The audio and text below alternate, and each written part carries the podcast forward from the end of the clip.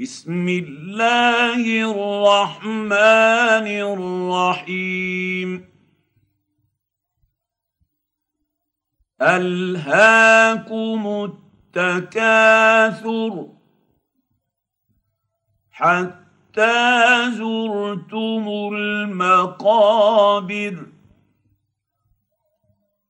كلا سوف تعلمون